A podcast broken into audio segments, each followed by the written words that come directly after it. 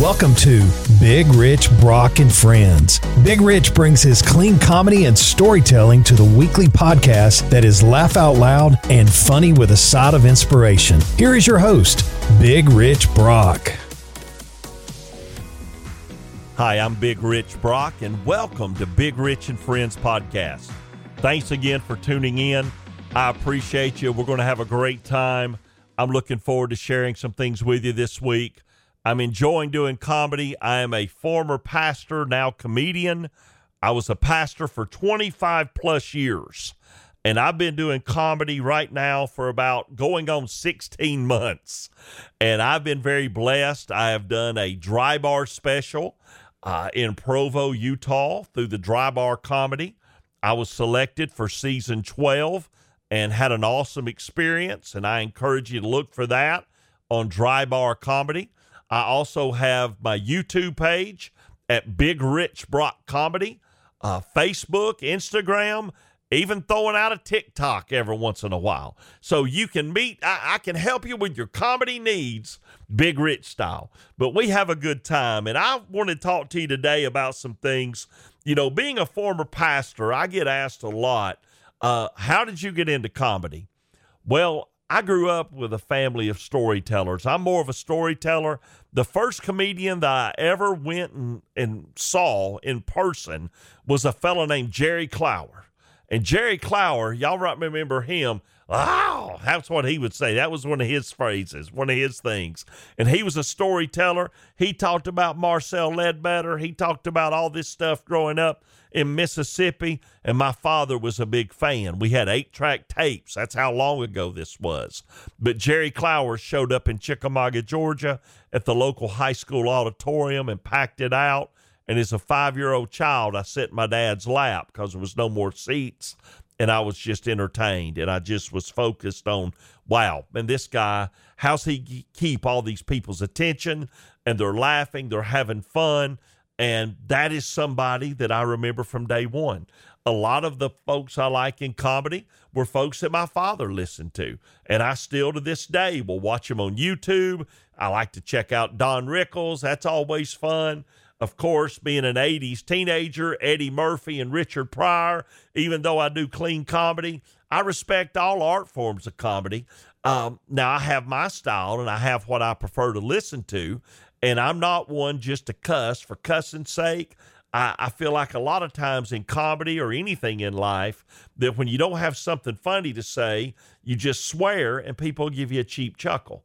And I, I don't go that route. Now, there's times when there's people, and I have one or two bits where I have a swear word in it, but it's from when I was a child, something I said or something I did. So I don't focus on that. I focus on telling stories about life my experiences and things that I believe that are relatable to you. But being a pastor was a big part of my life. And I think about some of the things I went through and experienced. Uh, you know, I've been in over, I've conducted over 5,000 church services in my young life. I've preached 170 plus funerals and about 48 weddings. I have the privilege of officiating my oldest son's wedding coming up here in a few months, and I'm really excited about it. And people ask me, Oh, I bet doing funerals is really hard. You know, that's not the easiest thing to do. I've done the funerals for my father, for my mother, for uh, my grandparents, for aunts, uncles. I've done funerals for strangers and for family. And I would much rather do, I don't want to see anybody pass. But when it comes to funerals, I'd much rather do a funeral than do a wedding because there's not a woman alive that's looking for a perfect funeral. but everybody wants a perfect wedding, and there isn't any such thing. But it is a beautiful occasion, and I look forward to doing that. But man, being a pastor, some of the things I remember, man, when I was a teenager, I went to a church down the street from us because my neighbor was a Sunday school teacher, and she and she invited me and there were a lot of good looking teen there's a lot of good looking girls there and i was a teenager and that's what i thought about so i went and we hung out and i got involved a little bit but not too much but i remember we're sitting there in the service one sunday and the pastor called up all the little kids and had them sit down at the front you know around the altar and told a little children's sermon story that lasted maybe four or five minutes. And they would do this maybe once a month. They'd do the kids' sermon time. And man, I was like 16 and I wasn't paying no attention, but I remember this somehow. And this was going on, man. The pastor was down there and he's like, you know, we've got to show ourselves friendly. He says, you know, Lance, a little boy was named Lance. He said, Lance, just the other day, I came by your house to say hi to you and your parents, but you weren't home. And little Lance piped up, says, Oh, yeah, we's home, Pastor. And man, the whole church kind of got tickled. They didn't want to laugh out loud, but a few people did. I look over at Lance's parents, they're blood red and they're sinking in that pew. And the pastor had a good sense of humor. He said, You were? He says, Yeah, daddy said we was playing a game. If you didn't find us, we was playing hide and seek. He said, if you didn't find us, Pastor, we were going to go get some ice cream at the Baskin Robbins. the pastor said, Well, Lance, I, I like ice cream. I'd have went with you. Daddy said that wasn't part of the game. Whole thing was he didn't want to be seen by the preacher at home. And I remembered that. I thought, man, I ain't never doing those children's sermons when I become a pastor because you're opening up all kinds of stuff when that happens. And then I worked in two mega churches. And if you're not familiar with that, a mega church is a church that has over a thousand people that attend on a Sunday or whatever day you worship. I don't mean that say they attend, but they show up. And I worked uh, in one in the 1900s, in the 1990s in Chattanooga, Tennessee. And then I planted a church in Dalton, Georgia that was a smaller church, did that for a while. And then I worked in a mega church in New Orleans for a brief period. And the thing I learned about that, man, when I was a uh, associate pastor, one of my roles in that mega church was to go see all the newborn babies. And when your church is a couple thousand people, man, they'd be fruitful and multiply. We had a lot of babies. We'd have 50 babies born every year. So I was at the at the hospital at least once a week on average seeing a newborn baby. And I'm going to be honest with you. Now, your children and your grandchildren are adorable, but not every baby's a pretty baby. Come on. Man, there's some ugly babies out there. And I, and I had to go visit a few. But you know, I'm Pastor Brock back then, and I'm I'm to be nice. Now, I'm not to lie, but I had to be nice, so I had to figure out how to do it. So I'd walk into the hospital room and there'd be mama holding that baby and daddy sitting over there in the chair asleep. And she'd say, Oh, Pastor, come look at him. I'd turn around, take a look at him, and think, ooh, ooh, ooh, man. And I couldn't say, boy, that's an ugly baby. There wasn't no way I could say that. So what'd you say, Rich? I said something like, you know, that boy right there, he looks just like his daddy. That boy right there is a spitting image of his grandpa. I'd always find something that I could say that was encouraging. One woman said, "Oh, my babies, what do you think? What what how can you describe him?" And I said, "You know, I'm speechless. I am speechless for once in my life. I'm speechless. I don't know what to say." And I laugh about that and think about that now. And then I remember I was in a church, you know, I worked in a, two or three different kinds of churches. But back in the 90s, I worked in the church that was a, um, what you would call a charismatic or a spirit filled church, a word of faith church. And they would have prayer lines all the time.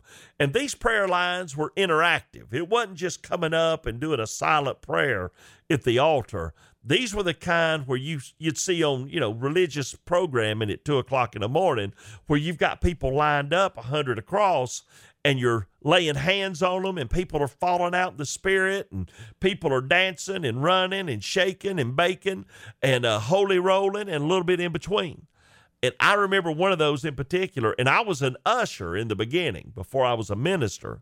And then as a associate minister, I was in charge of making sure everything was, you know, worked, nobody got hurt, and everybody had a catcher, and the ladies were draped, and all that stuff that you did in those churches. And if you don't know what I'm talking about, you got to Google it. I wish I had all the video from when I was a pastor then, because that's what's on Instagram, all the memes and all the stuff they put like heavy metal music too, and it's a bunch of people dancing around. I said, man, I would fill up my TikTok if I still have that stuff, but I only have one or two of them still uh, in my in my library. But I will say this, man. One New Year's Eve, we had a guest pastor in, and he said, Hey, we're going to do a prayer line. If you're believing God for a, a husband or wife, a spouse, I want you to come up in this prayer line. Man, about that time, I bet 150 women jumped out of their chairs. And then I looked around, and then fellas started moving left and right. Hey, there were three fellas that got up that they were married. We had to make them go sit back down. This trying to upgrade during the prayer line. And the preacher said, I want the women to stand over on this side, and I want the men to stand over the other and start praying. Most of the women closed their eyes and they lifted their hands to heaven and they were praying. Most of the men were eyeballing them women over there. They thought it was Match.com or the dating game. They're looking around to see who's over there. And about that time, before the preacher started to pray, he said, Let's start with the fellas. He come over here to the fellas and said, Y'all huddle up around here. There's about 70 of them. And he said, First of all, how many of y'all have a good job or a job? He goes, if you don't have a job, raise your hand. About 15 of them raise their hand. He goes, y'all go sit back down. Y'all can't afford a woman. he said, y'all can't afford one. We'll pray for y'all employment here in a few minutes. Then he lined them up. He started praying for them, and he got to one old boy. He wasn't the most handsome fella in the church, if you know what I mean. And he got to him and he said, Do you have a good job? He said, Yes, Pastor, I do. He goes, Are you believing for a pretty wife? He goes, Oh, yes, I'm believing for a beautiful wife. He said, You better go get two jobs. he said, "You better go get two because I'm telling you right now, it's gonna be it's gonna take a whole lot of money for you to find you a woman that's gonna call you husband because he wasn't the prettiest thing out there." And I look at that stuff, and man, those kind of things happened in church, and they crack me up, and it makes me laugh and makes me smile. And I've seen all kinds of stuff. Man, there was a guy that would sit on the front row of this mega church, and when I would preach or I would be up there doing announcements or whatever I was doing, see, I learned how to host comedy by hosting church services. I was your MC at the mega church. Then sometimes I was the feature act. I'd do the offering and I'd do the prayer. Other times I was the headliner. I had to preach the sermon. And our sermons in those churches were 45 minutes to an hour long. That's why my comedy shows, I do an hour show and don't even think about it because I've been conditioned like that for 25 plus years to be able to do that kind of time and to bring entertainment and comedy and tell stories and have fun. But man, we were in church and I've seen all kinds of stuff. I was up preaching one time and there was this old boy that sat on the front row and I didn't realize he had false teeth, uppers and lowers. How did you figure it out? Because it was a warm summer day and the AC hadn't quite kicked in, and we had about 1,200 people packed in a room that held about 1,100, and he yawned. And I'm preaching and I'm focused and I'm tearing it up. And all of a sudden, I glance at this guy, and he yawned, and his mouth was wide open, and his teeth didn't move. All I saw was two big old sets of gums with a pair of choppers just hanging right there in the middle. And when I did, it startled me, and I said, "Oh!" And when I did, I had to turn that into something spiritual because I didn't want everybody to know that I got caught up looking at that guy's false teeth about to fall out. And uh, everybody said, Oh, my, and, you know, lift your hands and let's praise him for a minute. Because that's what you do sometimes. When you were preaching in those circles, if you got caught up or tickled or something would happen, they just think the joy of the Lord hit you is a whole lot easier. But I also preached and started out in the Baptist church. And in the Baptist church, you might get one amen a quarter. One amen every three months. Somebody might give you one if you're preaching good. And then the church I worked at in Chattanooga, Tennessee, I'm going to be honest with you, it was a church. If you weren't if you weren't preaching good, you knew it because they were quiet. See, this church was half black, half white, and they were uh, they would interject. Man, in those churches and in that church, they would tell you things like "Amen," "Praise God," "Preach, preacher," tell you story. And then I heard a guy one time I was preaching up the house and he said, Come on, somebody. He was excited and he wanted somebody to get on board with him. And lo and behold, when I started doing comedy, that became my catchphrase. That became who I am is come on somebody. If I've got something I think's funny or something that you ought to hear, and if you don't laugh, And I say that you should have laughed, and you'll end up laughing because it's it's funny and it's a good time. But being a pastor was who I was for a while, or part of my identity. wasn't who I was, but it was a part of what my identity, part of what I did. And now it's a comedian, and it's a storyteller, and it's writing comedy. And I'm right where I'm supposed to be.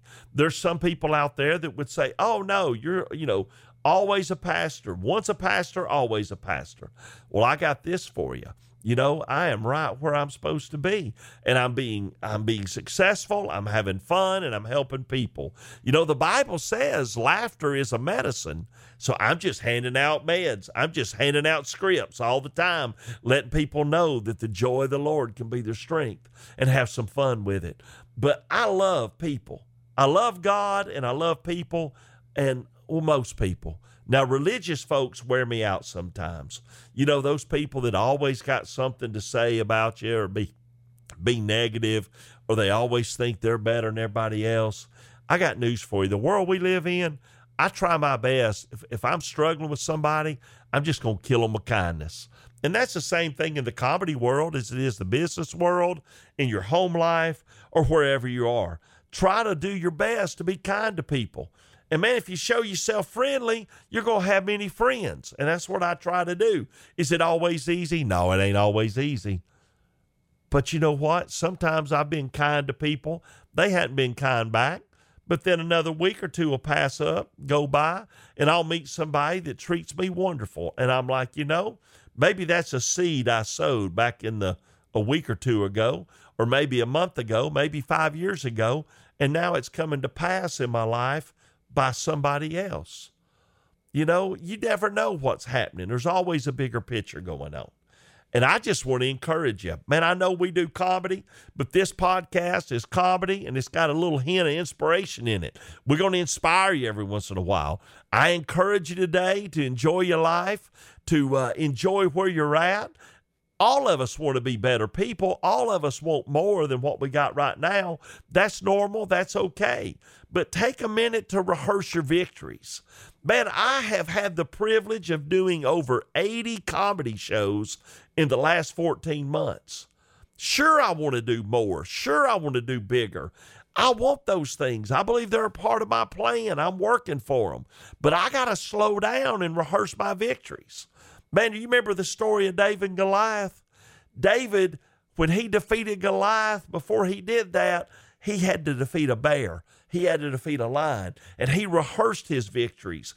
He reminded himself of what he had already accomplished when he faced a bigger task.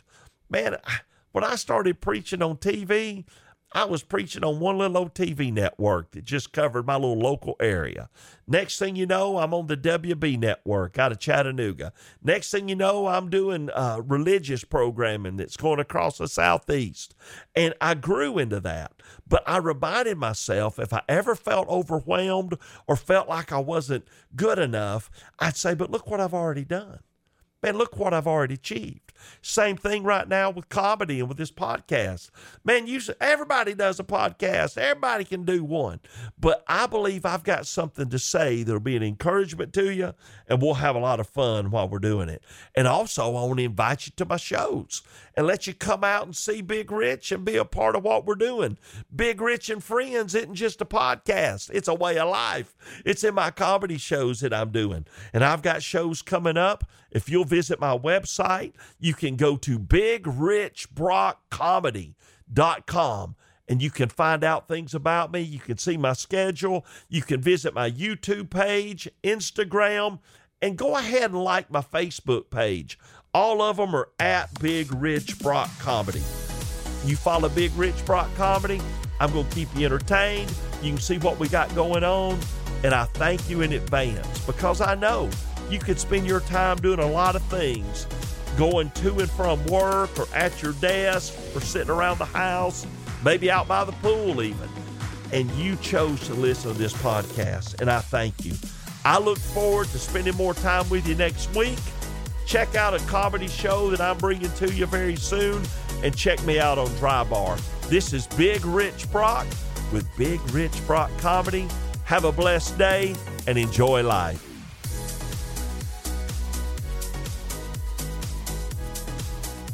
You've been listening to another episode of Big Rich Brock and Friends. For more information and past shows, go to our website, bigrichbrockcomedy.com. Thank you for listening.